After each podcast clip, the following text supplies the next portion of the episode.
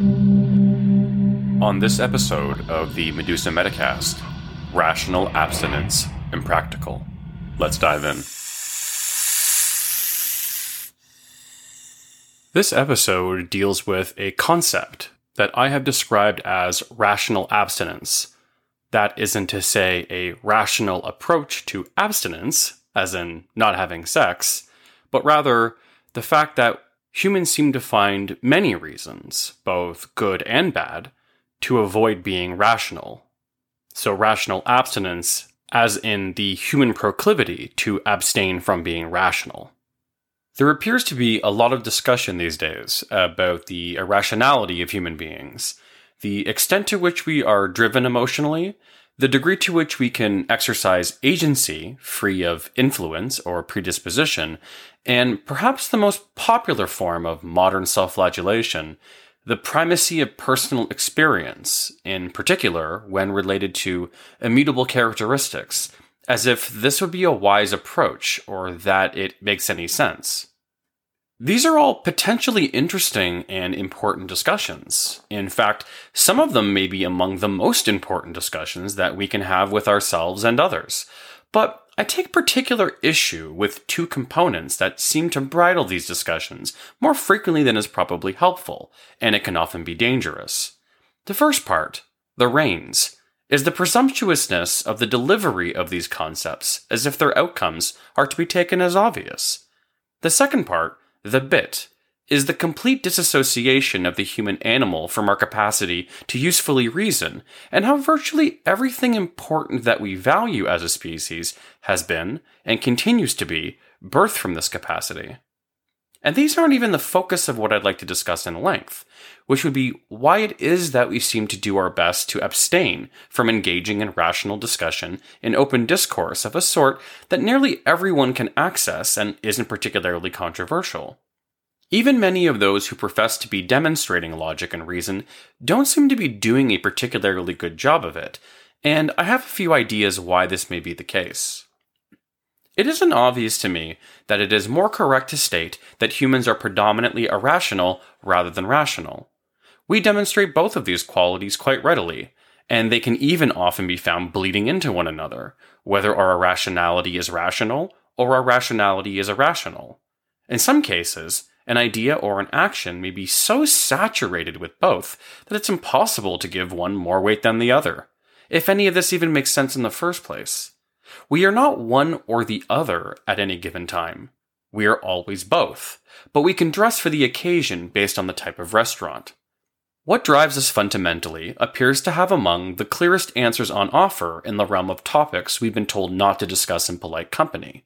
But the degree to which we can exercise free will, the value of rationality and irrationality and how they contend, if they do at all, and the relationship between a human mind, his or her experience, and reality are things that have been wrestled with for centuries. If we're going to speak as if the answers to these have been discovered, and apparently have also become so clearly understood as to become poignant, I would love to hear the details that no one seems to be willing to share. To my mind, the most notorious example of these indiscretions in modern times is the ease with which we have elevated an individual's personal experience as the truest depiction of reality, or perhaps just of their reality. It is nevertheless a version of reality that, despite it being subjective, the demands are to accept it as a reality that others are expected to recognize, even though we aren't permitted to grapple with it in any way. If this is the case, then I had no idea such a breakthrough occurred. One of the oldest philosophical problems with no clear answer for thousands of years was solved, and nobody told me. Not that I'm anyone special, but it made the sentence sound dramatic, and despite what they claim, people love drama. To be clear, the question I'm referring to is what is reality? This is not an easy question to answer, and it may be impossible to answer in a manner that would meet the demands of any decent sized group of people. It isn't even obvious what this question is asking. What is meant by reality? And is the word what being used to describe reality as a noun? Or is that just how we formulated a question so that we have a way of introducing the subject matter? Is it a noun? And if it is, what sort of thing is reality? What other things can be compared to it in order to assist us in classifying it so we may actually discuss it? And if it isn't a thing, then what is it? Is it an interface? If so, what is meant by interface? And what does it include or exclude as features of its existence? And how do we know? Is an interface a sort of metaphysical phenomenon? Or is that just a word we're using to describe it to better understand it conceptually? And how can we articulate the difference in a manner that makes sense? Or is it something we interface with, whatever we may mean by that? And if this is the case, do we all interface with the same one? And does this sameness have different versions? Does it change over time? What affects this change if there are any? And do these changes affect our interaction with it? Or does it interface with us, whereby we are the recipient and it the genesis? Is there a causal relationship? Is it symbiotic? Is it parasitic? Does it matter? And if it doesn't matter, why doesn't it matter? Does the question even make sense? I think it does. But do you? And if not, why don't you think it makes sense? If we disagree, can we still have a discussion about it? Likely, but can we do it without talking past one another? And if at the conclusion we disagree, does that still cause me to be responsible to acquiesce in conscience to your version or interpretation of it and you to mine? And if so, to what extent? And who decides? And who decides the deciders? You may be thinking right now that I've lost my mind. I assure you I haven't, at least not any more than anyone else has. I do enjoy pineapple on pizza though, so if you are hoping to find a way to dispense with my views, you can use that one. Although I do love the song Pizza and the accompanying music video by Attila, it cracks me up every time I watch it. So now I'll hear from people. No one thinks like that, Matt. No one thinks about every feature of a sentence or fact or idea ad nauseum. Yes, they do. There are entire schools of philosophy dedicated to figuring out how to parse these things, and many books have been produced with some good attempts at trying to clarify what might be going on in the world and how it may be organized. However, most people don't do this, and we don't really need to on a day to day basis, generally speaking, in order to go about our business. And this brings me to my first point as to why people abstain from rational processes in open discourse. It is inconvenient to the point of impractical. We can't hash out these details in regular discourse, but that doesn't mean you can't allocate some time and do it with a friend and a glass of whiskey, I prefer Irish personally, but I'll take anything good if you're giving away alcohol. Or you could just never discuss it and live your life perfectly well. However, in the absence of such a discussion, or details you can readily provide that are both clear and convincing, you are not then permitted, at least in a democratic sense, to dictate how others are to understand your subjective interpretation of a complex phenomenon, unless you're five years old. I'd like you to observe some child logic. The first premise of an argument that a child would be making is that I said I want something in a particular way. The second premise is I am me, the child. Therefore, three, the conclusion is I get the thing I want in the way that I want it.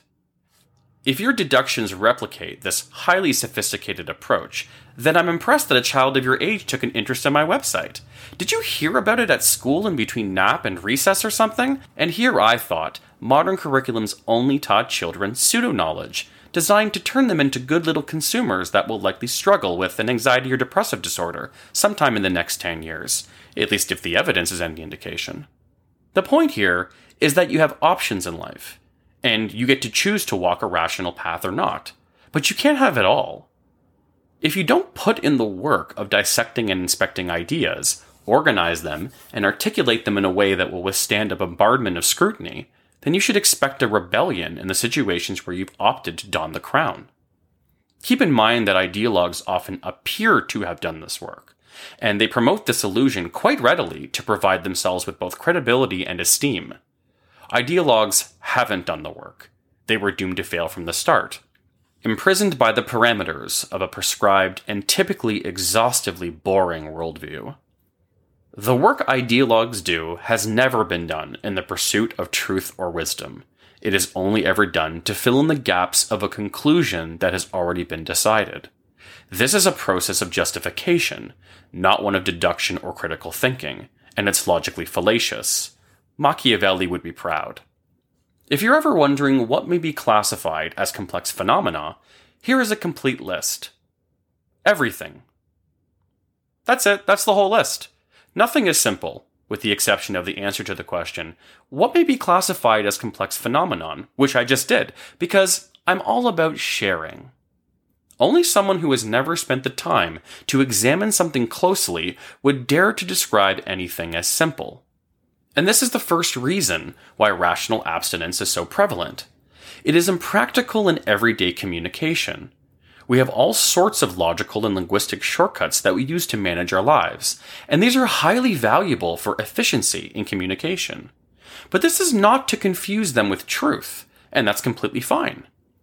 The trouble arises when people start to presuppose the truth of these shortcuts and then insist on their literal interpretations. Something you'll notice only seems to be done when someone is attempting a power play. We are in a position to presuppose the truth of our own interpretation of reality, and we can certainly live our lives within these confines, even though it will likely start to feel like a prison. But we are not permitted to impose it on another, we are permitted to negotiate with others to wholly or partially adopt our interpretation of reality. And that is all. If you're having difficulty doing so, then you should examine your interpretation and determine what the cause of the difficulty might be. In the absence of this, you certainly can't be permitted in good conscience to move forward on a crusade to spread the faith of your unexamined perceptions. That is, unless you're an asshole. You may even feel justified and be largely motivated by good intentions, but that doesn't change the fact that you're really just shitting on everyone. I know, because I've been this person, and sometimes, in our weaker moments, we all are.